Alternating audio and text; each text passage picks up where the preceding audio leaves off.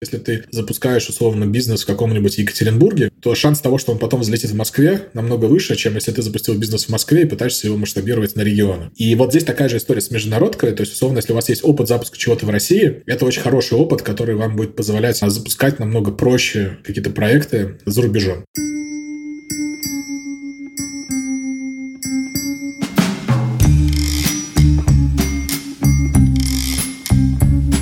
Всем привет, это Лев Пикалев и подкаст «Новый рынок». Подкаст про людей, которые уехали и вышли на новый рынок в новой стране. Первый сезон я делаю про предпринимателей, потому что я сам предприниматель, и с 23 года я начал искать клиентов по миру и переделывать свою студию подкастерская под международный рынок. И в этом подкасте я хочу поговорить с другими предпринимателями, понять, какие есть сложности, какие есть классные практики, инструменты, как выстраивать э, работу с командой, как э, выстраивать поиск клиентов. И мне хочется честно поговорить и про проблемы, и про успехи. Этот подкаст подкаст выходит в моей студии, которая называется «Подкастерская» или «Каст-подкаст». Мы помогаем компаниям создавать свой собственный контент, учим сотрудников компании, помогаем выстроить процесс, а на себя берем всю техническую работу, запись, монтаж, создание джинглов, э, публикация на подкаст-площадках. Мы работаем и с видео-подкастами, и с аудио-подкастами. В общем, мы делаем так, чтобы вы могли сконцентрироваться на создании своего собственного честного контента и не думать о всяких технических штуковинах, программах, которые мы с удовольствием для вас сделаем. Ссылки на мою студию в описании. Подписывайтесь на этот подкаст, ставьте лайки, пишите отзывы и вступайте в телеграм-канал, который называется «Новый рынок», где будут анонсы новых подкастов э, и будут иногда появляться какие-то истории по мотивам уже вышедших эпизодов. Спасибо большое, что слушаете этот подкаст.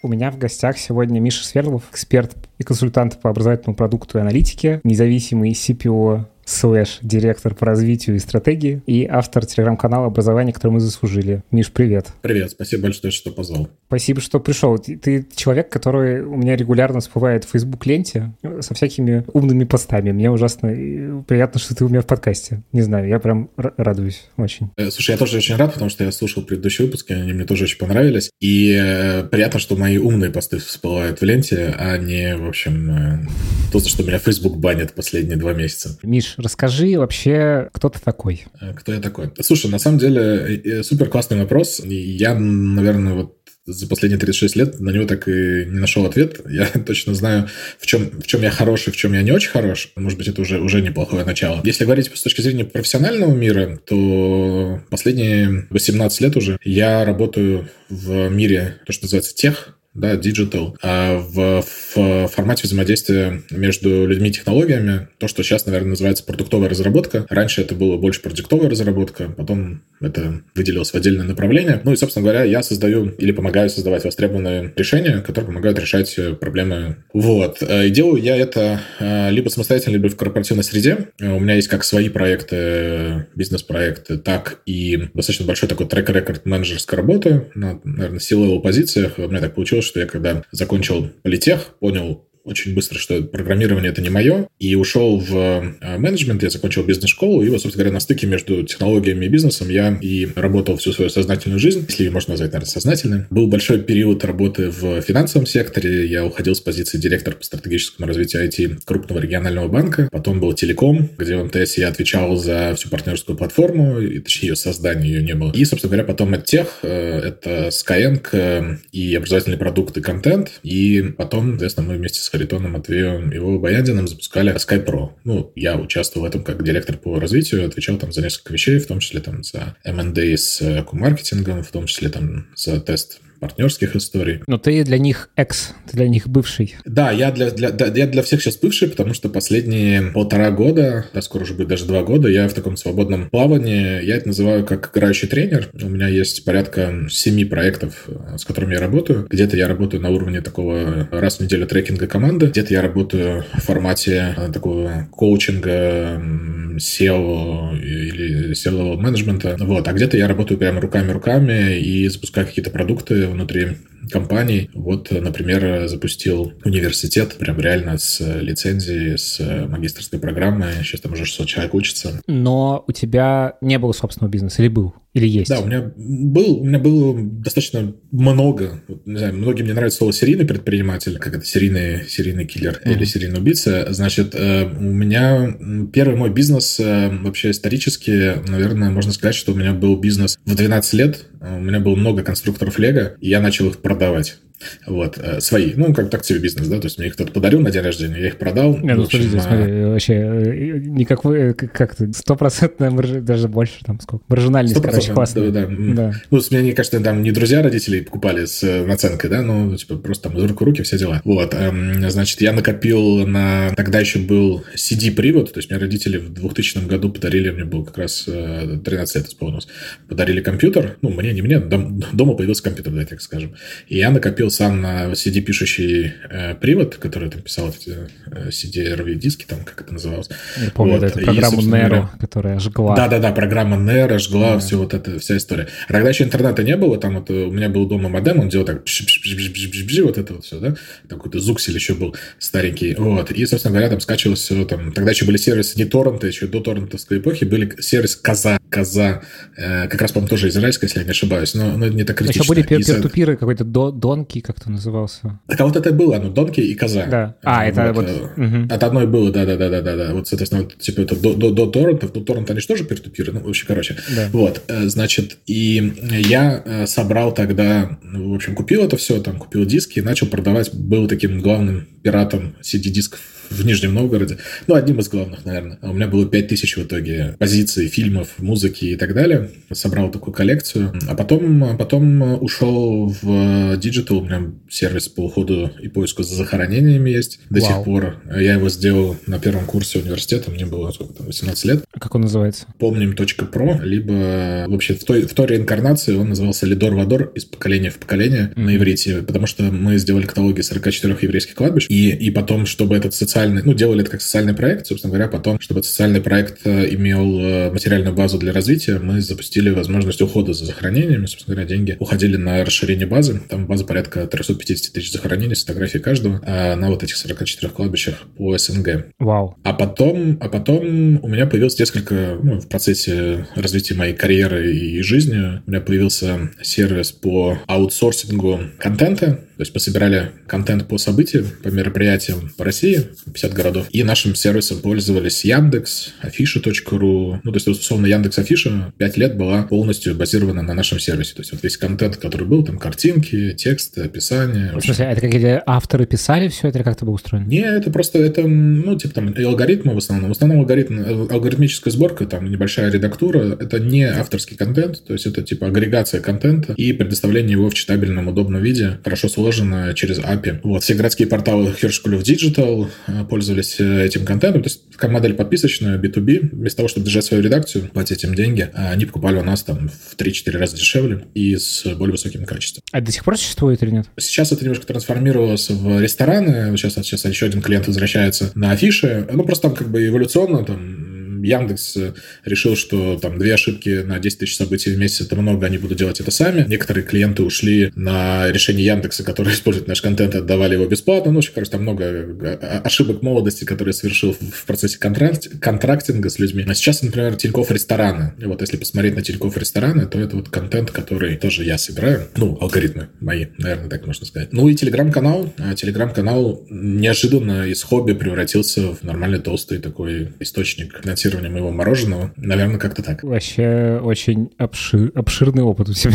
Ну и консалтинг, как ты понимаешь, да, то есть вот консалтинг э, — это то, чем я занимаюсь физически сам постоянно, ну, потому что аутсорсить это сложновато. Когда ты уехал? Когда это случилось? Мы уехали, ну, типа совсем-совсем уехали в октябре 2021 года, uh-huh. за полгода до начала войны. Соответственно, мы уехали, и ну, ни разу не были обратно в России. А как, как это решение вы принимали? Ну, исходя из чего, почему вы решили тогда? Слушай, ну, мы на самом деле еще раньше чуть-чуть хотели уехать. Мы уезжали в Израиль, но с учетом там того, что там огромная очередь была на консульскую проверку и вся эта э, фиготня, мы, собственно говоря, уехали на, на год позже, а даже больше, чем на год. Нам пришлось еще потом э, зимовать в Майами, хотя мы хотели там в 2000 году уехать. В общем, мучились по-всякому. В 2000 До, Да, хотели уехать в 2000 Мы, на самом деле, достаточно давно понимали, что как-то нам не совсем по пути с теми процессами, которые происходят в России. Как бы Россия отличная страна с очень странным правительством, да, то есть вот есть эта фраза «я обожаю свою страну и не, э, ненавижу не люблю, свое да, не люблю правительство», да, то есть как бы вот я достаточно четко это разделяю, на мой взгляд, да, э, собственно говоря, и ну мне было не совсем комфортно происходящее, я не был с этим согласен, а с учетом того, что как бы несогласность э, не, не имеет возможности, на мой взгляд, в текущих режимах перерастать во что-то конструктивное, да, то, соответственно, ну, типа, чемодан, вокзал, Израиль, как говорится. И мы переехали в столицу в Иерусалим. Мало кто знает, что это столица. Мало кто знает, там даже посольство есть, э, многие страны, мало кто знает, ну вот, собственно говоря. И мы там жили год, супер, нам все нравится, и до сих пор нравится, и очень скучаем и потом мы поехали в Америку. А почему в Америку? Слушай, ну в Америку единственная причина, вот, э, у меня никогда не было вот этой истории с, там, с американской какой-то мечтой, со всей вот этой фиготней. Для меня Америка была, ну, прикольная страна, в которой можно приехать там отдохнуть. У меня, на самом деле, Израиль до переезда и до Алии был похож на классную страну, где я себя не очень видел как, как, как житель. Но когда мы приехали, мы такие через э, три месяца с женой переглянулись. Блин, а здесь супер круто, нам супер комфортно. В Иерусалим шикарное место, там, с учетом того, что мы соблюдаем, ты можешь покушать в любом месте, месте, в любом заведении, кошерная еда, ну, типа, как бы вообще просто кайф. Там люди, друзья, в общем, все, все там как бы, пешком до старого города. Вот. Почему в Америку переехал? А, у меня старшая дочка просто а, переехала в Америку три года назад, ну, на тот момент три года назад. И было сложно просто туда-сюда ездить. Э, и, в общем, э, мы решили, что, э, наверное, логично будет перебраться поближе к ней. Ну, то есть у нас не было какой-то, знаешь, такой проблемы с Америкой в целом. Да, то есть, ну, типа, как бы нормальное место для жизни. Дороже, чем в Израиле, к сожалению. Вот, но, э, но тоже неплохо. Ну вот пока что мы тут пока осели. Ну, по Израилю ты скучаешь? Здесь. Да, скучаю. Ну, сейчас доделаем документы уже финально, чтобы все было нормально. И, собственно говоря, наверное, рванем, рванем в Израиль. Друзья, в этом месте хочу ненадолго прерваться, чтобы вам рассказать об одной важной для меня штуке. Я раз в какое-то время провожу такую ревизию дел, которыми занимаюсь. И э, смотрю, какие из них мне приносят больше удовольствия, а какие меньше. И вот всплыла активность, которой я уже, наверное, лет семь или больше занимаюсь. И когда я находился в найме, и э, позже, когда я открыл свой собственный бизнес, я провожу мозгоштурмы с отдельными людьми или командами. Они чаще всего про поиск идей для подкаста, либо какого-то контента, и в том числе это про то, чтобы поискать какие-то новые продуктовые фичи, придумать новые сценарии и иногда придумать новые продукты. Обычно после таких встреч люди уходят заряженными, с пониманием, а куда дальше двигаться и зачем. А иногда становится понятно, что на самом деле то направление, куда хотелось приложить усилия, это не то, что важно вам в вашем деле или в вашей жизни.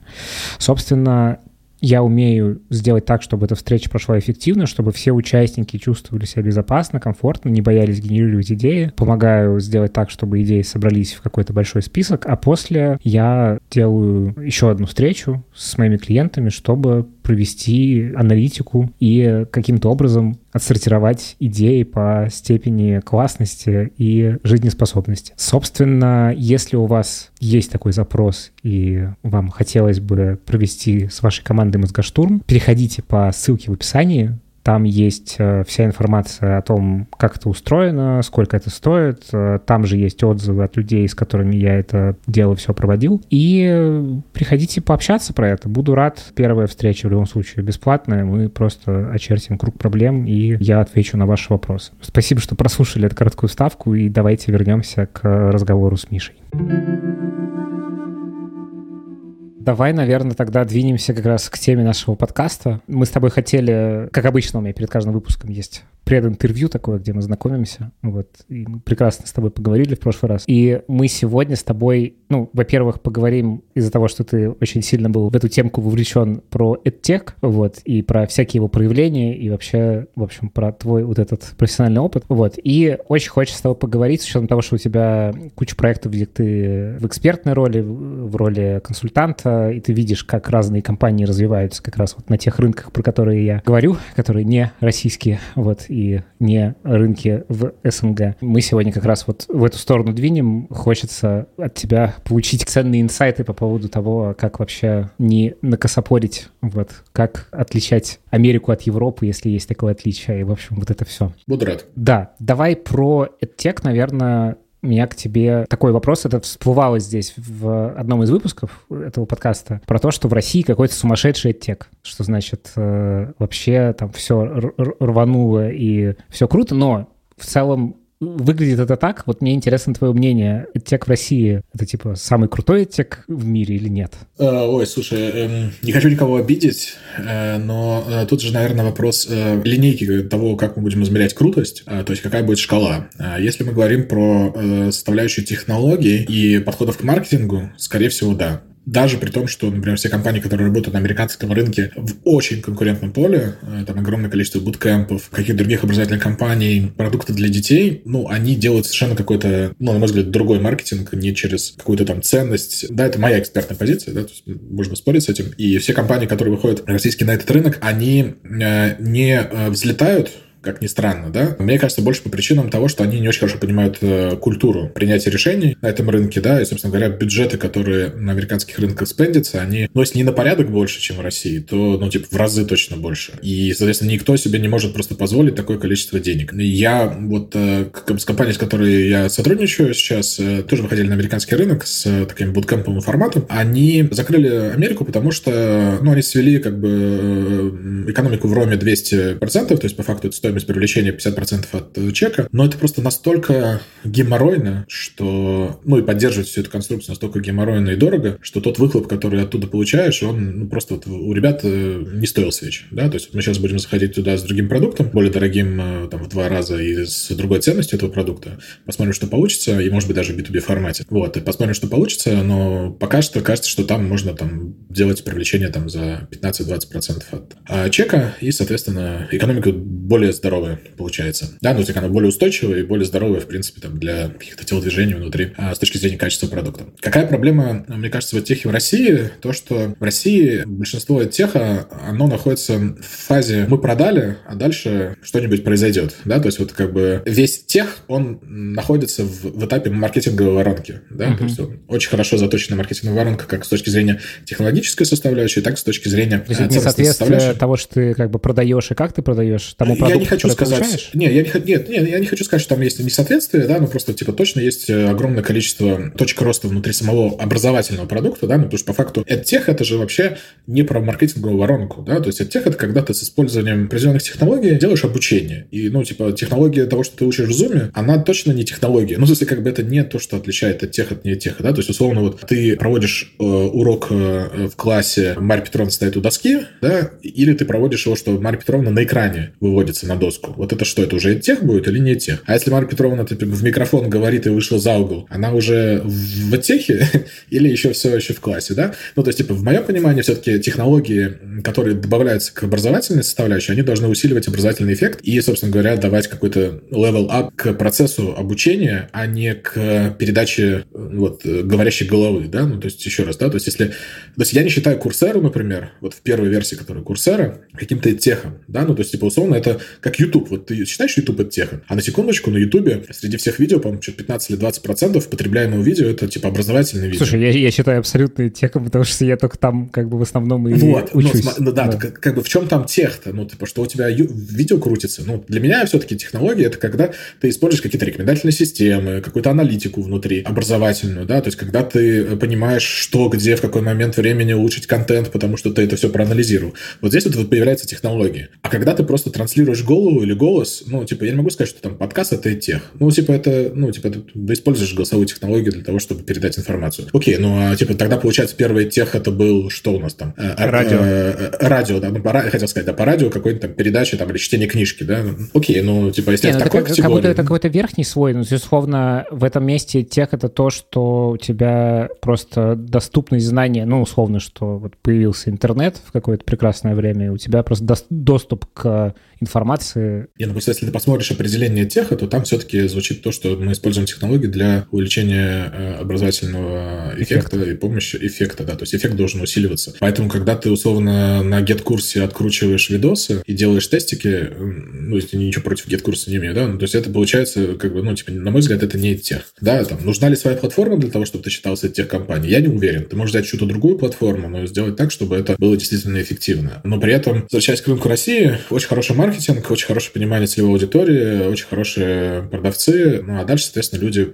погружаются в образовательный продукт. И вот я, когда пришел на этот рынок, э, получается, 5 лет назад, была супер грустная история, потому что на маркетинге, в принципе, продукт заканчивался. Ну, то есть вот, да, то есть вот тебя открыли доступ к чему-то, неважно, там, чему ты учишь, языку, физике, программированию, и дальше, собственно говоря, там, типа, вот открученные видео. Со временем это очень сильно менялось, на самом деле, то есть сейчас там во всех компаниях есть э, команды, которые отвечают э, за образовательные результаты пользователей, да, там, говорят методисты. про... Методисты, да, методистов не было особо, да, то есть я приходил в команду Skyeng, было там, по-моему, 5 методистов, которые, собственно говоря, брали материалы из учебников э, партнерских, да, и перекладывали в платформу в правильном порядке, согласно там э, структуре навыков в английском языке, да, там с точки зрения знания языка и уровня языка, да, но это как бы не создание, да, то есть это адаптация. Получается, что это мартех, то есть маркетинг технологии, а не эдтех, да, то есть вот да, дальше начинается тех. Я когда пришел с Skyeng, э, там со мной могут многие поспорить, но типа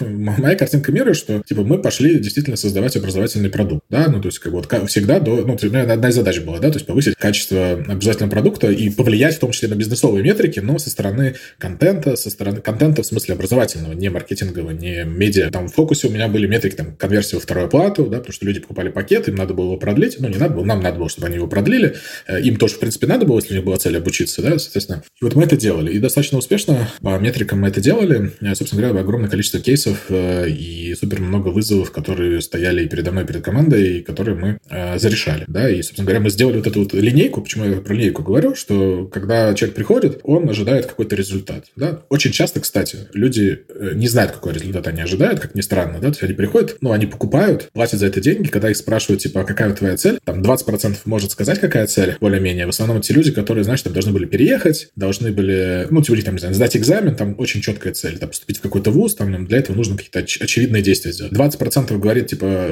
ребят, слушайте, ну, типа, shut up and take my money, типа, я деньги плачу, типа, что у меня тут, в общем, Цель занимайтесь со мной. Да, да. типа, не кантуйте. Да, где-то вот остальное, остальное ядро в районе 60%, они такие, ну, им говорят вот на этом вводном уроке, а какая ваша цель? Они такие, ну, э, м- такие, вам подсказывают, да, там, что в скрипте есть там четыре основные цели, ну, массовые, да, там, типа, вам, наверное, для работы? Они такие, да, да, да, для работы. И для учебы, и для учебы, и для того, чтобы сериальчики на Netflix смотреть. Вопрос, как бы, какой процент потом смотрит сериальчики на Netflix на английском, я думаю, что очень маленький. Вот, но неважно. То есть, э, и э, им как бы присвоили эту цель. Ну, а дальше, соответственно, мы э, развивали эту историю таким образом, чтобы люди достигали цели, там, ну, старались все-таки ее сделать более осознанной там, в процессе в том числе. Ну, просто тут, э, короче, это же все еще построено на том, как у нас устроены нейромедиаторы. Ну, что твое удовлетворение от того, что ты записался в спортзал, оно вот в том месте, где ты, типа, записался в спортзал. А дальше уже Почему? как бы... Первая, первая фоточка из спортзала. Ну, да. А, а дальше у тебя, ну, как бы на этом же живут в целом фитнес-клубы в России, на том, что у тебя есть, типа, годовой платеж, который, ну, и дальше ты в целом тебе пофигу, у тебя эта амортизация, как бы, тебе важнее, ну, чем... вот смотри, и тут возникает вопрос, например, вот в спортзале, есть ли задача у спортзала мотивировать тебя больше ходить? Ну, то есть, типа, с точки зрения утилизации и амортизации нет.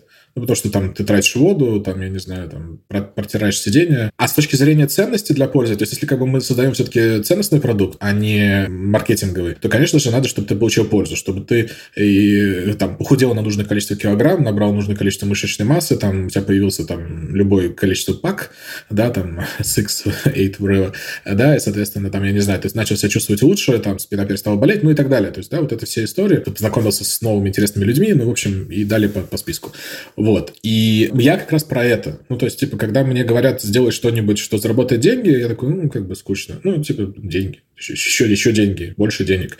Да, когда вот э, передо мной ставится задача, что да, давай, там, не знаю, сделаем продукт, который будет уникальный на рынке и давать э, тот результат, который ожидают пользователи. Или вот мы в Skyeng добились 26,5% год к году ускорения образовательного процесса к учебникам очень уважаемых э, изда- издательств. Да? То есть вот наш подход, наши преподаватели плюс э, наш собственный авторский контент по сравнению с нашими преподавателями такими же и контентом э, уч- учебников показал отличие, то есть на четверть, больше даже даже, чем на четверть, год году. Что это означает? Что мы лучше учим людей, они быстрее усваивают материалы, осваивают навыки. Ну, естественно, там АБ-тест был, да, то есть там все те же самые инструменты снятия этого результата, да, был, были. И вроде бы как бы нам финансисты такие, ребята, что, дебилы, что ли? Они же перестанут покупать, они быстрее обучатся и пойдут такие, не, нифига, мы посмотрели, и оказалось, что там на 6% абсолютных конверсия следующее продление выросла. Потому что люди видят ценность. То есть они видят, что они могут, да, у них там как бы, неважно, эта цель выдуманная или настоящая, да, ну, то есть они ее как бы присвоили и к ней идут. Да? То есть они учат язык для того, чтобы решать какие-то свои задачи. Они видят, что у них это получается, и они дальше покупают, потому что они доверяют компании, что она приводит их к тем результатам, которыми хочется гордиться, как говорится в миссии Skyeng. И вот меня вот такие штуки драйвят. А, к сожалению, и, ну, к счастью, сейчас это очень во многих компаниях пропагандируется, ну, не только на уровнях э, маркетинга внешнего, да, и пиара, и бренда, бренд awareness, но и по факту внутри я знаю, что там есть команды, которые этим занимаются. Вот, но э, три года назад этого не было. На самом деле, вот одна из первых встреч, наверное, опять же, там, кто будет слушать, могу сказать, да, не, не, не, не, не ты ее сделал, ну, не так критично, на самом деле. Мы собрались в Сколково крупнейшими компаниями и, собственно говоря, обсудили вообще качество образовательного продукта. Ну, типа, что, ребят, ну, типа, вот то, что мы делаем, оно, в принципе, ну, долго долго не протянет. Давайте как бы подумаем, что мы можем сделать, обменявшись опытом, наработками, чтобы качество образовательного продукта, оно было тоже на уровне. Да? И на самом деле э, сейчас очень приятно видеть команды методические, наработки технические внутри э, компании, которые позволяют помогать ученику. Там сейчас вот, э, чат GPT, технологии ИИ очень хорошо, как сказать, стали демократизированы. Да? То есть сейчас то, что мы делали в Skyeng вот с, этим вот, с этими моделями, рекомендациями, мы делали это все на своих движках, да, и это стоило стоило приличных денег. Ну, кроме того, что таких специалистов было не очень много. А сейчас ты можешь это все то же самое, плюс-минус, сделать просто с использованием API чат GPT, там, сколько там, 20 долларов в месяц, условно, там, не знаю, 100 долларов в месяц. И программисты. Понятное дело, что там, например, ребята из практикума делают в основном это все на Яндекс GPT, или как там называется, да, а, но это не так критично, да, то есть, в принципе, э, они вот сейчас была премия года, номинация ИИ, они рассказывали про решение как раз, э, что они по-другому рассказывают материал ученику. И это очень круто влияет, потому что я, мы это делали много тестов, что ученику просто может быть непонятное объяснение. Ты как бы в одну кнопку говоришь, расскажи мне по-другому. И тебе рассказывают по-другому. И такой, о, классно, и теперь я понял. Это действительно тех в эд. Да? То есть, как, когда ты с использованием решения, а, а не то, что типа ты там Марию Ивановну показал на всех экранах города, и, он, и она тебе рассказала про там сингулярность. Или про что-то там, не знаю, про теорему там какую-нибудь там, и, или там, когда что такое 2 плюс 2. Ну, как бы это не тех. Это типа трансляция знаний массовая, ну, как-то в массы. Есть в этом плюс, конечно, есть. И, собственно говоря, возвращаясь к вопросу твоему, а то мы какую-то философию ушли, да, то есть несколько проблем российского теха. Мне кажется, первое это то, что достаточно долгое время э, эта вся история была э, связана с маркетингом, а не с образованием. Э, вторая история это то, что качество образовательного продукта оставляло желать лучшего, но при всем при этом, то есть если мы посмотрим на Курсеру, который там является, там, наверное, одним из первых решений в мире, все равно качество продуктов в разы лучше, на мой взгляд. То есть при всем при том, что у Курсера очень хорошо регламентированы все действия,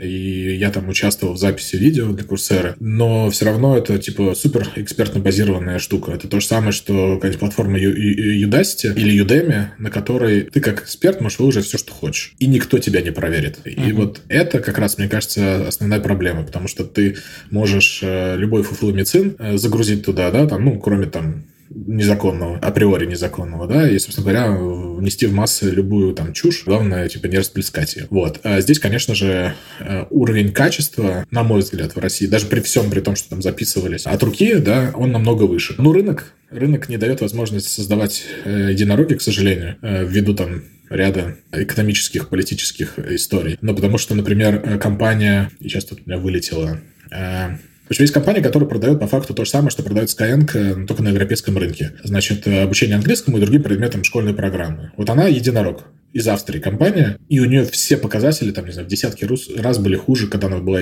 стала единорогом, чем у Skyeng. А Skyeng там оценивается, ну, последний раз там была оценка, по-моему, в районе там 250 миллионов долларов. Go Student, вот. который или нет? Да, Go Student, да, спасибо большое. Go Student. Ну, то есть, типа, как бы, ты если посмотришь там финансовую отчетность, это просто какая-то магия. То есть, они э, получили оценку миллиард за счет там раундов инвестиций и какой-то там э, веры в то, что они вырастут. Вот. Но при этом сама компания делает, э, типа, на порядок хуже продукт, чем Skyeng, и технологический, и не технологический. И студентов у нее меньше. Ну, вот, вот видишь, рынок в сердце Австрии, я просто там учился в Вене. Собственно говоря, вот все вокруг Австрии, все, все, все вокруг Европы, рынок, совершенно другие страновые риски, миллиард. Вот. И это, конечно, грустно, потому что тот же самый там Skillbox или другие разные продукты российские, они, конечно, бы на мировой арене выглядели, ну, типа, супер круче, чем многие другие решения. Буткемповая наша история, там, Эльбрус Буткемп.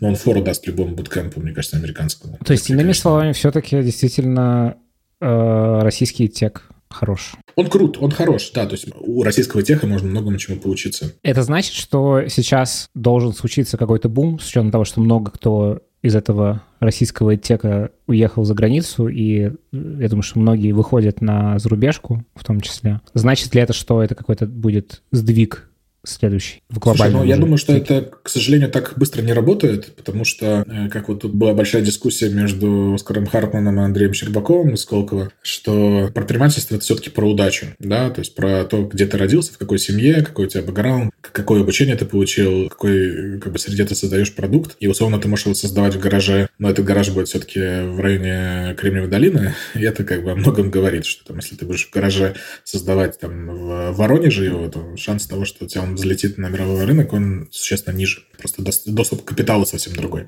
Вот. И кажется, что это прям чудесным образом не произойдет. Да, ну то сейчас есть достаточно большое количество русскоязычных фаундеров, и пока канал иногента осетинской не стал называться это осетинская, он назывался русский норм, большое количество русскоязычных фаундеров, они все-таки создавали классные продукты на мировой арене. Где-то даже местами единороги. Но это единицы. Но это совершенно не означает о том, что... А, например, там техническая школа в России очень сильная, да, то есть, ну, как бы, да, там разработчики, и предприниматели, и предприниматели, которые до этого были разработчиками, да, там, ТИ и другие университеты сделали достаточно большое количество фаундеров бизнесов. Вот. Я думаю, что это прям молниеносно не произойдет, но точно рано или поздно выстрелит. Мы видели примеры там, того, как взлетал Refocus в Юго-Восточной Азии, и там крылья, крылья подрезали совершенно в неожиданном месте. Ну, для меня кажется неожиданно. То есть, если бы я его там запускал, я бы этот риск не предусмотрел, честно скажу, да, хотя я очень люблю подстилать соломку. А, ну, типа, просто пришли банки и сказали, знаете, вы, вы фродеры. В смысле мы фродеры? Ну, как бы мы не будем давать вашим клиентам, точнее, не вы фродеры, а ваши клиенты фродеры, да, то есть они не платят деньги по кредитам, да, то есть как бы ни для кого не секрет, что там 80 плюс процентов образовательных продуктов не только в России, вообще в мире продаются в кредит, да, в Америке, мне кажется, любое обучение продается в кредит вообще, вот, просто банки сказали, типа, ваши клиенты не возвращают деньги, да, то есть э, там, а там обороты были уже там миллионы долларов в месяц, соответственно, ну, где-то там Ну, тоже какая-то логика странная, да, ну, типа, что... Очень странно. В ну, магазин человек приходит, вообще... у которого долг, и потом магазин закрывает, потому что, значит, человек купил колбасу. Очень странная логика. Я про что и говорю, что, как бы, вот с точки зрения бизнеса такой риск предусмотреть, ну, то, типа, мне кажется, что это ближе к черному лебедю. Понятное дело, что ты можешь там говорить о том, что если у тебя в основном кредитный э, портфель идет, ну, с точки зрения э, покупки, то есть через кредитные организации, то ты очень от этого зависишь. И понятное дело, что можно сказать, что типа вообще это бизнес на этом строится, и ты как бы не можешь это не предусмотреть. Ну, блин, ну... Как Но, с другой стороны, это же ответственность как, в таком случае тех, кто кредиты выдает. Ну, в смысле, что это же модель да, их ну, они плохо отрабатывает. Сто процентов. Их, их, их скоринг хреново работает. Ну, а потом я как бы начал погружаться, это, наверное, будет сейчас переход наше обсуждение вообще, как выходить на международку. Я начал погружаться там, ну, потому что мне тоже было интересно там Юго-Восточная Азия, рынок этой, ну, этих стран. Я говорю, а, ну, как бы вот это вот просто всем как обухом по голове, по голове ударило, Э, ну, такого не было. То есть в России было так, что там, не знаю, там Тиньков уменьшал э, рейтинг одобрения, acceptance rate э, кредитов там. Ну, это все равно как бы, ну, типа, было там условно вместо там 60 стало там, не знаю, 50. Ну, это не с 60 до нуля, да? Вот, ну, то есть ты как бы можешь этим, как сказать, жонглировать, да? То есть, gap у тебя в этом месте, да. да, у тебя gap есть, да, то есть ты можешь там принимать какие-то решения, чтобы где-то оптимизировать, там, там целевую аудиторию сместить, да, там, look-alike модели перестроить с точки зрения того, кого привлекать, чтобы тебе больше отдавали кредит, потому что тоже часть вот этой как раз маркетинговой воронки технологической. MarTech а твоего, который ты строишь внутри, да, ну, то есть, как бы, образовательная компания должна заниматься взысканием денег, да, ну, то есть, типа, это не э, а, агентство коллект, э, коллекторское, да, коллекторское. Да. Ну, потому что, условно, ты Учителя-коллекторы такие, да. Да, ну, или, или администрация, знаешь, операционный директор, в общем, свободное от работы время обзванивает должников.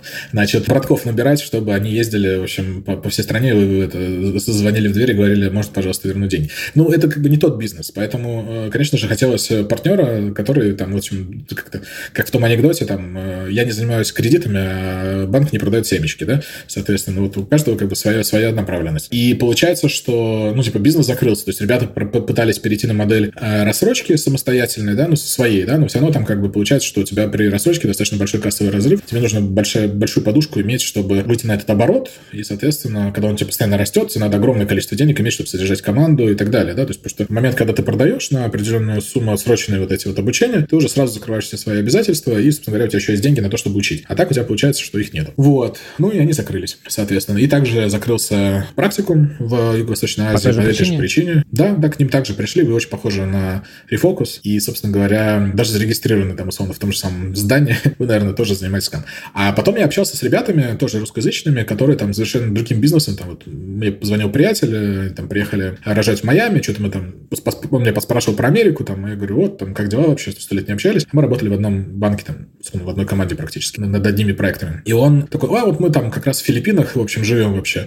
И мы делаем э, там кредитование. такого кредитования, расскажи, пожалуйста, а то вот как бы у меня есть понятный бизнес, он офигенно летит там в Филиппинах, там, ну, прям нормально все, там, несколько компаний заходило, и там очень благодатная почта, то есть люди реально хотят учиться. А он говорит, вот мы там продаем машины на рынке Филиппин. Неожиданный такой переход из банкинга в машины, но он мне сказал, что на самом деле никакого перехода не случилось, потому что по факту внутри лежит как раз та же самая скоринг-модель и та же самая история с кредитами. Потому что люди покупают машины в кредит. Да, и, собственно говоря, по факту их основной бизнес – это кредитный бизнес, а не продажа машин. Они очень хорошо автоматизировали работу на маркетплейсах, там, на Facebook маркете в основном, с выдачей этих поддержанных машин, поддержанные машины. Да, соответственно, то есть у них это все автоматизировано, там эти автоматические ответы на основные вопросы через всякие АИ, помощники и тому подобное. Вот. Но основной бизнес – это то, как дать деньги на эти машины. Собственно говоря, вот они делают, факту, финансовую организацию, которая э, финансирует продажу машин. Продажа машин – это способ. Я говорю, слушай, а не хотите продавать э, обучение еще? Ну, не продавать, а в смысле, а финансировать обучение. Говорю, слушай, классная тема, давай обсудим. И он мне начал рассказывать про рынок, как он вообще устроен, это финансовый рынок. Я такой, блин, а он же вообще просто по-другому устроен. То есть вот, типа вот э, все мои представления о финансовом рынке, которые были там из разных других стран, они не, никак вообще не укладываются в понимание э, рынка Филиппин. Он говорит, ну, там, типа, смотри, вот люди покупают продукты вот с этим обычным посткредитованием, когда ты пришел там в магазин и купил там холодильник в рассрочку там на год. А окей, ну, типа, логично. Во всех странах так происходит. Э, значит, а потом что происходит? Они приходят домой, он ломается холодильник через три месяца, и они что делают? Они просто на улицу выставляют, перестают платить кредит. И такой, в смысле? Он говорит, ну, вот так вот. Вот так вот работает культура Филиппин. Поэтому, как бы, условно, им не понравился продукт образовательный, они там, не знаю, получились из там 12 месяцев 6, и как бы все, ушли в туман и перестали платить. Ну, Вау. или могут еще и могут учиться и не платить. Почему? Ну, потому что могут себе позволить. И на самом деле там потом возникает какая штука, что там вот это взыскание, оно практически, ну, не то, что невозможно, да, то есть они, если это не обеспеченный кредит, ну, так же, как вот почему ребята берут машины, потому что если что, ты приходишь, берешь машину, говоришь, до свидания, спасибо, в общем, извините, да, и это делаешь совершенно официально, да, то есть там вот как раз процедура изъятия собственности, она построена хорошо. То есть там не надо там вот ходить, в общем, там что-то. Ну, условно, там пришел, быстро в суде получил, получил разрешение без всех вот этих канителей, да, и, собственно говоря, забрал, до свидания. Вот. А взыскать деньги там очень сложно, ну, потому что у людей их нету, да, и как бы собственности у них тоже зачастую нету. Поэтому, если у тебя есть залоговое имущество, то все. Мы говорим, ну, давайте, типа, делать за обучение. И поэтому, когда, например, э, мне интересно было с точки зрения, как раз я изучал рынок с точки зрения мастерских программ, да, то есть вот мой основной сейчас фокус – это master computer science программа, и я изучал рынок, и как бы мы посмотрели с точки зрения research а огромное количество людей за свои деньги, ну, то есть как бы не за кредит, как, как неожиданно, да, то есть не целевые кредиты, покупают обучение на мастер-программах. 300 тысяч в год. Именно там компьютер сайенс, там, там порядка 35-50 тысяч в год, очень много. Ну, по, по, остальным, по сравнению с остальными рынками. И когда вот э, я с ним поговорил, я понял, как это происходит, да, то есть они скидываются семьями, закладывают машины в залог, э, берут кредит потребительский просто, и он не трекается никак. А, да, и ты есть, не видишь, что это кредитные деньги. Да, да? Он, он, он, потому что это не связанные кредиты, то есть ты не берешь кредит в момент обращения за обучение, ты уже приходишь с деньгами, и получается не трекается, да, то есть э, как бы, ну, кто-то платит, э, потому что скинулись, да, а кто-то платит, э, скинулись и еще добавили кредит кредитные деньги. Вот. И вот эта вся история, а ты ее никогда не узнаешь, пока ты не пойдешь и не пообщаешься с людьми, которые на этом... Ни один research тебе это не покажет. Ну, то есть, типа, как бы нету каких-то статей из серии, э, когда ты делаешь вот это кабинетное исследование, да, когда ты из э, своего офиса в любом городе смотришь, что происходит э, на Филиппинах, ты никогда об этом не узнаешь. На самом деле, таких вот этих вот историй, их огромное количество. И мы вот мы вплотную пришли как раз э, к, к выходу тем на новый рынок, да? ошибкам и к выходу на новый рынок. Основная ошибка это то, что в любой нише, которую ты собираешься запускать, нужно очень аккуратно проверить, а как это на самом деле происходит. Потому что я как человек, который много исследований делал, то есть вот мы там собираем огромные классные таблички, которые показывают э, много важных показателей, там вот разницы вот эти, вот если мы говорим про образование, да, то есть это еще раз, да, то есть основная ценность для людей это вот переход из 20 э, тысяч условно в 50 или в 60, да, то есть ты им это продаешь, они понимают, зачем им это нужно, что у них там жизнь изменяется, да, больше времени становится, им не надо там в три смены работать. Ну, в общем, да, там они могут подарки дарить, медицину лучше всех, отдыхать, э, детей вообще заводить иногда, да, потому что ну, как бы люди часто говорят, что типа, у нас нет бюджета, мы не можем позволить себе детей, осознанные люди, да, вот, э, и так далее. То есть мы понимаем, как качественно изменится их жизнь, и мы можем это им продать. Но дальше возникает вопрос, смогут ли они это купить, да, то есть не, не, желание может быть, а возможности не может, может не быть. И вот все вот эти маленькие нюансы, они супер важны, потому что условно тебе весь бизнес может накрыться медным тазом, потому что у тебя все хорошо, по всем аналитикам у тебя эта страна в топе, ты начинаешь туда выходить, а оказывается, что они не могут оплатить карточкой. Ну, например, мы там смотрели, у нас там в топе был рынок Индии для мастерских программ. Все хорошо, там и конкурентов не огромное количество, и конкуренты понятные, и понятно, как мы отстроимся от них, и понятен спрос, и как бы спрос выше, чем предложение. Ну, то есть вроде все шоколад. И я такой, окей, дай-ка я перестрахуюсь. Позвонил там ребятам, которые там уже там год сидят в Индии и запускают свой продукт, тоже образовательный, ну, так получилось, я просто их знал. Я говорю, типа, у меня один вопрос. Две основные проблемы э, выхода на индийский рынок с точки зрения платежей. Они говорят, ну как, ни хрена никто не оплатит своей карточкой на Stripe. Надо регистрировать местную компанию, надо Э, надо э, делать свои шлюзы, и тогда все будет хорошо. Эти деньги заперты, говорю, по сути, в системе Индии. Ну, там заперты, не заперты, это другая история. Ну, допустим, скажем, что нет. Но это не так, ну, это следующая история. То есть ты как бы еще сначала их получи, да, потом как-то можно вывести там. Сейчас мир свободный, да, там, крипта, не крипта, ну, в общем, было бы желание, да, это 15 история. Вот, ты просто их не получишь, да, если ты будешь там снаружи пытаться это сделать. А оказалось, ну, типа, а план-то какой был капкан? Э, типа, быстренько раскатим лендосы, зальем трафик, получим лиды, обработаем их, примем оплатки и будем учить. Ну, нифига. Да, или там, не знаю, рынок Вьетнама мы прорабатывали. Супер вкусный рынок, э, развивающаяся страна, вот эти все гэпы нужного размера, э, спрос есть, английский неплохо знают там и так далее, если мы говорим про обучение на английском. Но ты не можешь действовать в стране, делать никакое образование, даже удаленное, без лицензии. Это реальные примеры, то есть там вот без лицензии ты туда не выйдешь. И так-то самом деле происходит, какие-то подводные камни есть в каждой стране. И вот, э, условно, пока ты не пошел к экспертам, не пообщался, это, ну, в основном это, ну, там, сейчас слушают люди говорят, типа, Миш, ну, это же очевидная вещь. Ну, окей, давайте скажем так, что я человек с опытом, э, который видел огромное количество компаний, как когда консультировал, которые не делали очевидные вещи. Да, то есть вот просто в себе в чек-лист добавьте, если у вас этого не было. Если было, хорошо. Сходите там к двум-трем экспертам, которые в этой сфере работают, для того, чтобы просто понять на этом рынке, в смысле. Не, не, не где-то, как бы, слышали там по радио, а именно на этом рынке. Ну, потому что в каждой стране будет какая-нибудь приколюха. Как этих экспертов искать, вот по твоему опыту? Есть э, некоторые платформы, на которых ты можешь находить экспертов а там почасовое просто, ну, часовая оплата. Ну, типа, знаешь, вот есть там Solver в России, есть похожие платформы просто по миру. В каждой стране надо посмотреть, какая она, и, может быть, где-то эти эксперты зарегистрированы. Значит, вторая история, ты можешь зайти в LinkedIn, посмотреть людей из этой сферы и сказать, слушайте, вот э, очень хотим вашу консультацию, готовы заплатить, или просто хотим там чай с вами попить. Третья история, с учетом вот э, всех геополитических событий региона огромное количество русскоязычных людей находится везде. Э, вот, поэтому тут тоже можно по сообществам пошуршать. Ну, типа, вот у меня почти в каждой стране есть какой-то человек, которого я, ну, там, через одно, либо просто напрямую, там, знаю, там, через Facebook, да, могу написать. Э, в общем, мир достаточно открыт. Если вы боитесь писать людям, э, как-то я, когда обучаю людей продуктовой разработки, то есть, если вы не можете найти респондентов, то вы не найдете и клиентов, да, то есть, вот у меня такой вот есть постулат, просто берете и ищете. Социальные сети, LinkedIn, профессиональное сообщество, ну, на самом деле, огромное количество источников источников, где вы можете это найти. Зачастую бесплатно люди готовы с вами поговорить, ну, потому что прикольно обменяться опытом. Вот. Но если нет, мы заплатим 100 долларов, там 200, 300, неважно. Это будет лучшая инвестиция в вашей жизни, поверьте мне. Поэтому, когда вы ходите в новую страну, все вот эти кабинеты исследования, это очень важно, да, потому что вы принимаете более взвешенные решения, но все эти решения надо проверять э, через, э, ну, то есть как бы нельзя сказать, что, ага, мы выбрали, у нас появился топ-файлики, да, там, я люблю Google таблички с разными показателями, веса, все хорошо, красиво, там, крутили, получился топ.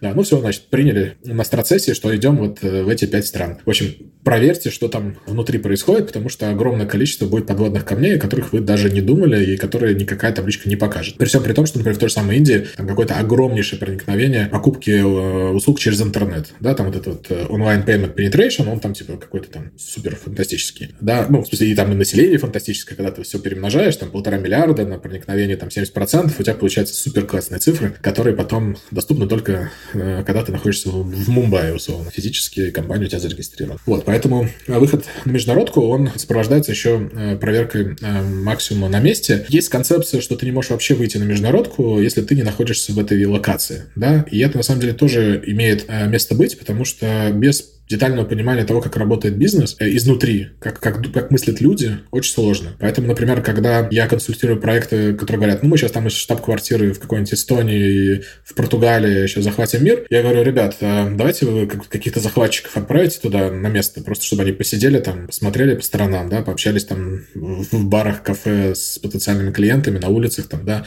потому что потом окажется, что, э, я не знаю, там, вы собираетесь продавать э, продукты через Telegram, а у них там своя iOS основной, основной мессенджер локальный. Кстати, Вьетнам пример, да, у них там какой-то есть локальный мессенджер, даже не WhatsApp, да, который просто там 80% или 70% ну, типа как населения WeChat пользуются. в Китае такого. Ну, типа того, да, да, типа того. Ну, только там не WeChat, там какой-то еще другой, вот, какой-то локальный мессенджер такой, типа, блин, а откуда ты знаешь, да, то есть, ну, откуда ты это узнаешь, да, то есть ты на каждом, на каждом этапе воронки найдешь какие-то приколюхи, которые тебя будут, э, ну, не то что блокировать, да, они тебе просто крест будут ставить на, на, на всю историю.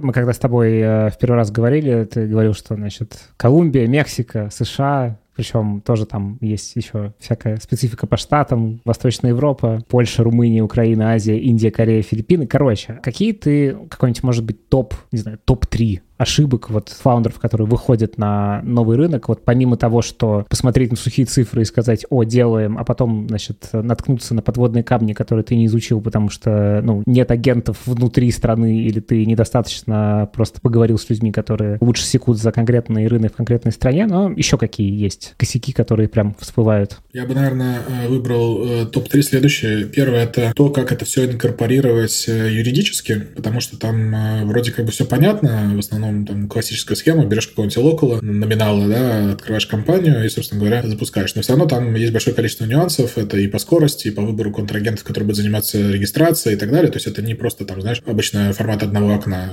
А, и очень часто, как я сказал, что для ряда деятельностей, в принципе, там и в Америке нужна э, лицензия. Да, она, может быть, не сложно получается, а иногда сложно, да, например, там, типа, чтобы в Вьетнаме получить лицензию, это надо, в общем, там, много раз сводить э, людей в ресторан. Э, ну, то есть, типа, это прям сложная история. Вот. И много раз, это в смысле не, не за один месяц надо их всех э, три раза накормить. Вот, значит, или там в Америке, там, не знаю, там, ты на все должен иметь лицензию. То есть э, ты хочешь стать э, маникюрщиком или маникюрщицей, нужна лицензия. Ты хочешь стать риэлтором, нужна лицензия. Ну и так далее, да, там, водителем Uber, наверное, только не нужна лицензия, но, скорее всего, то, что нужно. Вот, это первая часть. Вторая часть — это то, как будут потреблять твой продукт. Вроде тоже очевидная история с точки зрения продуктовой разработки. Ты там, не знаю, проводишь интервью. Ну вот еще раз, да, то есть вот когда ты в кабинете находишься, общаешься, то есть ты интервью не проводишь, понятное дело, да, то есть ну, вот тебе надо выходить в поля и общаться с людьми, потому что ты там найдешь много разных интересных вещей, которые тебя тоже будут блокировать. Не знаю, пример. Э, человек не будет покупать э, твой продукт, потому что там нету значка там не ГМО. Я придумываю сейчас, да? Там, ну да, вот понятно. Он, как бы, Ассоциация и, ветеринаров не опрувнула типа. Да, то есть это, тебе это несложно сделать, но ты, как бы, не зная этого, начнешь рекламную кампанию, сольешь огромный бюджет, и, собственно говоря, э, ничего у тебя не получится. Или, допустим, не знаю, там, вот, а в Америке, ну, то есть, типа, люди по телефону не будут покупать. Ну, то есть, типа, ты оставляешь номер телефона, и тебе, ну, типа, если кто-то перезванивает, не возьмешь, скорее всего, трубку, если только тебе самому не надо. То есть, нужно очень хорошо знать, как работает цепочка продажи, потому что классическая история, что, не знаю, там, ты завел на вебинар, а потом э, через два часа позвонил, и все, у тебя все купили, она может не сработать. Uh-huh. Да, и ты, как бы, все. То есть, вот эта цепочка продаж – это тоже очень важный момент.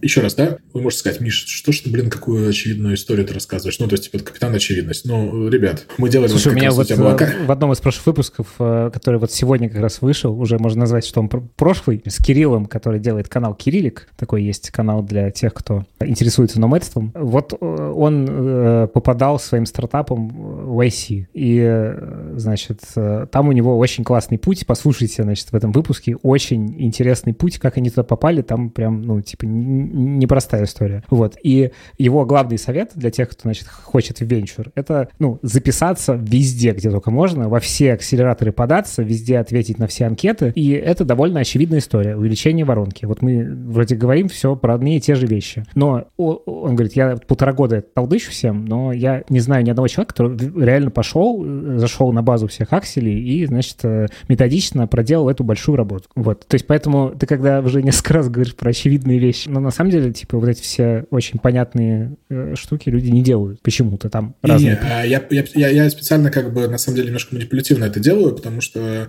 я знаю, что люди это не делают. Потому что когда я прихожу консультировать и говорю, ребята, а у вас есть карта, вообще сравнительная карта там с конкурентами? Они такие, что? Ребята, вы конкурентный анализ, вашу мать, сделали? Они такие, нахера?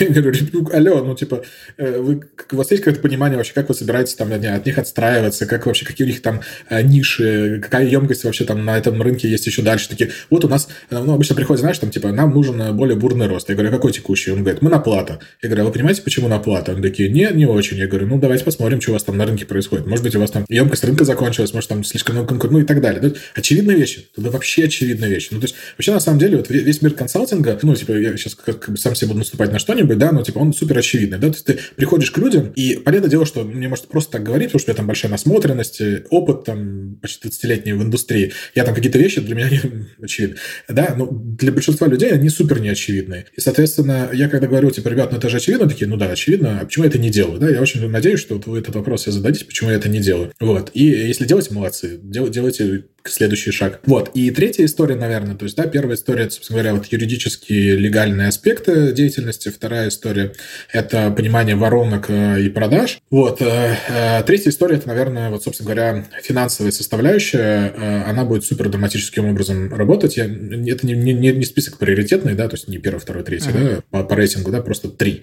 да, соответственно. И третья – это история с тем, как вы будете получать оплаты, а как люди будут платить, в какие даты они будут платить. Потому что, например, там вот мы сейчас запустили э, магистратуру в Восточной Европе, и, собственно говоря, мы видим, что все оплаты идут 15 числа. Мы такие, блин, а что происходит? Зарплата у людей 15 как, как, Зарплата у людей 15 числа. Ну, то есть там хоть что сделай до 15 числа, они не купят просто, у них денег нету на руках, да? Ну, то есть, и вот эти вот вещи вроде бы как бы, ну, думаем ли мы про это, да? Ну, то есть, как фаундер, не знаю, там, я, я как фаундер каких-то вещей, там, иногда внутренних стартапов, иногда своих стартапов, я никогда, там, не знаю, не продавал, знаешь, в колл-центре. Ну, то есть я про эти вещи могу не знать. Вот. Э, и не всегда ваши продажники, к сожалению, тоже будут это знать, как ни странно. Да, то есть у них как бы картинка по-другому выстроена. Типа мы сегодня продали на 20 миллионов, завтра на 20 миллионов, и тогда на 20 миллионов. Ну, вот здесь на 40 продали, молодцы. Почему это произошло, не всегда проанализируют. Uh-huh. Да? А, ну, это я утрирую, но в целом не всегда, не всегда аналитика дойдет до продукта, либо куда-то там, не знаю, в менеджмент, чтобы понять, что это очень сильно связано с какими-то вот э, историями платежными. Вот, поэтому, э, если на это посмотреть, уже шанс того, что вы попадете Э, в просак будет намного ниже, да, то есть риски существенно уменьшатся. Блин, очень круто. Сейчас уже будем, наверное, потихонечку закругляться. Мои инсайты такие, ну как, инсайты, не инсайты, но, в общем, то, что я прям, не знаю, ты меня зарядил сейчас в этом разговоре, потому что, ну, первая история, которая меня очень впечатляет, это то, что ты не говоришь какого-то космоса. Ну, в смысле, что это не какая-то история про какое-нибудь там суперзнание, которого никто никогда не видел. Но вот это ощущение, что действительно, а почему я не сделал раз, два, три, хотя это довольно, ну, как бы, я даже на себя сейчас примеряю, думаю, блин, а действительно, что я не сделал конкурентный анализ, что до сих пор Вообще надо бы. Вот. Или, ну, э, довольно э, понятная, логичная вещь. Про изучение контекста тоже какая-то очень важная штука, мне кажется. И тоже она, блин, настолько на поверхности, но кажется, что это какая-то очень тяжел, тяжелая история. Наверное, можно ее как-то более-менее просто даже проделывать. Ну, про, ну вот то, как ты описал, пошел, поговорил с людьми. Вот. И э, важная, наверное, мысль для меня, которую я до нее дохожу с каждым новым выпуском этого подкаста, она в том, что очень часто, когда думаешь про глобал рынок, и вообще вот про то, что я выхожу на это, а, то как будто бы в этом месте совершенно обесцениваешь то комьюнити, которое вокруг тебя есть, обесцениваешь русскоязычных а, ребят. А мы сейчас пойдем, значит, это, а, общаться с глобал рынком, а на самом деле же это огромный ресурс. Вот ты Он намного там, быстрее просто... пошел про Филиппины узнал, да. Да, ты, ты, ты очень сильно сокращаешь э, срок получения информации. Здесь, знаешь, две, две мысли, извини, заряжу. э, Давай. Последние. Значит, первая мысль с точки зрения конкурентного анализа. Я еще очень люблю делать так называемый бенчмарк. Э, в двух словах, что это такое? То есть это по факту ты работаешь с экспертами в индустрии и собираешь вот это дерево метрик, как бы, которое тебе важно, да, по всей воронке, чтобы вообще понимать, на что ориентироваться. Потому что когда ты выходишь в новую нишу, не обязательно на новый рынок, да, то есть вот взял, мы запускали в SkyPro вебинарную воронку. В Skyeng никто никогда в жизни не делал вебинарной воронки, и типа, какие у тебя есть альтернативы? На- Нанять супер классного вебинарщика со стороны, не скайнговский путь, э, ну, наняли в итоге там несколько консультантов, но неважно, да, но в любом случае тебе, как, как менеджер, надо его как-то контролировать и понимать, что он делает, ну, типа, что-то правильно, что ты не эксперт в этом, да, тебе нужно какое-то мнение со стороны. Я пошел просто по всем ребятам, написал там каждому привет, как дела, пойдем чай попьем, по рюмке чая, собственно говоря, созвонили в зуме, обсудили, там, я составил себе набор с командой, да, метрик, которые мне нужны были. Я говорю, типа, понятно, что там часть NDA, часть не NDA, Э, расскажи просто, ну, вилки, да, чтобы нам просто понимать, где мы находимся относительно других. Потому что может оказаться так, что у тебя, условно, конверсия в регистрацию супер классная, она в рынке, а конверсию, не знаю, выход в вебинар, условно, она у тебя это в три раза хуже. И тебе ты понимаешь, где оптимизировать, да, чтобы как раз фокусно подходить и ускорять получение результата. Я называю это бенчмарк, э, составляешь набор э, показателей, которые тебе важны по рынку, идешь, собственно говоря, к конкурентам, либо к коллегам по цеху, ну, там не обязательно, может быть, там смежные какие-то сферы, где там не в техе, но тоже через вебинары. Это первая история. И вторая история, очень важно помнить, что один в один на другую страну не получится ни хрена ничего сделать. Все страны будут, скорее всего, э, очень вам повезет, если они будут хотя бы процентов на 70 похожие, но зачастую каждая отдельная страна — это отдельный проект. И вот это вот тоже очень важно помнить, то, что все ваши наработки, которые у вас есть, они могут пойти, в общем, не по тому сценарию абсолютно, в общем, по тем самым жизненно важным органам, к которым вы не рассчитывали, что они пойдут. Да, это может произойти на любом этапе. Мы много уже этапов проговорили, да, там где-то мессенджер будет не тот, где-то еще что-то будет, где-то вебинары вообще не будут работать. И надо быть готовым к тому, что э, вот э, такая ли- линейное масштабирование серии, там, знаешь, у нас есть такой стартер-кит, который мы раскатили, да, там у нас там телефония, шмалифония, там все Мгм. процессы, а, а вроде как бы красиво все описали, если вдруг описали, вам повезло, вот, э, а оно все не работает. Вот к этому надо быть готовыми, и так происходит, ну, типа, мне кажется, каждый раз, да, то есть всегда приходится там что-то напильником, э, хорошо, если напильником, а иногда прям нормально такой бензопилой, в общем, вырезать, э, переделывать э, и, короче, пересобирать всю эту конструкцию. А что я хотел бы сказать фаундерам? Слушайте, ну, мне кажется, что школа жизни в России, она дает огромное количество упорства и ресурсов э, на то, чтобы плюс-минус, мне кажется, в любой стране э, что-то что полезное сделать, придумать э, способ э, того, как это реализовать, потому что не могу сказать, что как бы вот в принципе бизнес в России делать супер просто, да, то есть как бы намного проще, чем может быть много где в определенных аспектах, там, знаю, диджитализация намного выше, там, взаимодействие с государством намного проще и так далее, но в целом мне многие говорили и, и раньше, и да и сейчас подтверждают, что вот если ты запускаешь условно бизнес в каком-нибудь Екатеринбурге, то шанс того, что он потом взлетит в Москве, намного выше, чем если ты запустил бизнес в Москве и пытаешься его масштабировать на регионы. И вот здесь такая же история с международкой, то есть условно, если у вас есть опыт запуска чего-то в России, это очень хороший опыт, который вам будет позволять запускать намного проще какие-то проекты э, за рубежом. Поэтому если вдруг у вас был опыт запуска продуктов в России, у вас сразу есть какой-то хороший багаж. Если вдруг не было, это тоже не трагедия, набирайте его в той стране. Но не забывайте, что страны супер разные по огромному количеству показателей, и э, легкого, легкого масштабирования может не случиться. Вам очень повезет, если вы найдете супер похожие страны, и ваш продукт и там, и там будет востребован, и вы там такие, оп, классно. Э, открыли сайт с точка другая страна, э, и у вас, э, типа, перевели рекламную кампанию, и, иногда даже не надо переводить вперед. А у тебя есть ощущение, что ну какая-то есть страна, которая похожа на Россию очень? Слушай, э, на самом деле вот сейчас работа с Восточной Европой очень похожа на Россию пять лет назад. То есть вот как-то так, ну там 3-5 лет назад. То, что делалось в России 3 года назад, оно сейчас делается там. И это как бы ну, мне, как с точки зрения экспертизы, конечно, существенный бонус, но с другой стороны, э, я не понимаю, почему люди, которые там работают, не смотрят на другие рынки, где более развиты, ну, как бы, условно, да, технологии, там, подходы, и не перенимают их. Может быть, как раз и перенимают те, кто смотрит по сторонам хорошо, они намного быстрее развиваются, потому что они как бы используют не свой мозг, а коллективный э, разум и опыт так сказать, предыдущих поколений, которые ушли вперед. Э, так, ну, да, получилось. Многие говорят, что Южная Америка очень похожа на Россию. Слушай, я, честно говоря, не могу так сказать, наверное. Может, у меня, у меня просто в Южной, Южной Америке опыта не так много. Ну, типа, общаясь там с ребятами, которые там запускают продукты, типа, я этого не вижу, если честно, да. То есть какие-то вещи похожи. Все на чем-то похожи, но как-то все равно очень сильно отличаются. Просто надо давать себе отчет в то, что, ну, типа, копипаста не, не получится, вот и все. А чтобы понять, чем отличаются и чем схожи, надо идти и общаться с реальными людьми, когда вот то, что называется get out of the building, как говорил Стив mm-hmm. Бланк. Выходим в поля. Э, в общем, да. Выходить в поля, общаться, смотреть, читать, понимать, читать об, обратную связь, да, потому что, ну, там, условно, э, вот если мы говорим про тех, то в России в образовании, типа, это моя проблема, что меня не научили, да, ну, то есть, типа, а в Америке, например, тебе скажут, типа, ребят, вы что, вы херово учите? Я при чем? Угу. Типа, я пришел, заплатил деньги, а у вас курс для меня не адаптирован. Давайте что-то с этим делать. Вот. Ну и такие, ну вот как бы вроде продукт тот же самый, да, но подход совершенно другой. И его надо прочувствовать, потому что иначе у тебя ничего не получится. Потому что этот человек придет, напишет отзыв, его прочитают. Если в России отзывы могут не читать, то там это прочитают. Да, и, собственно говоря, тебе сразу надо хорошие отзывы иметь. Для этого надо поработать. Может быть, даже бесплатно. Ну и так далее. И таких вот мелочей огромное количество. Спасибо тебе большое.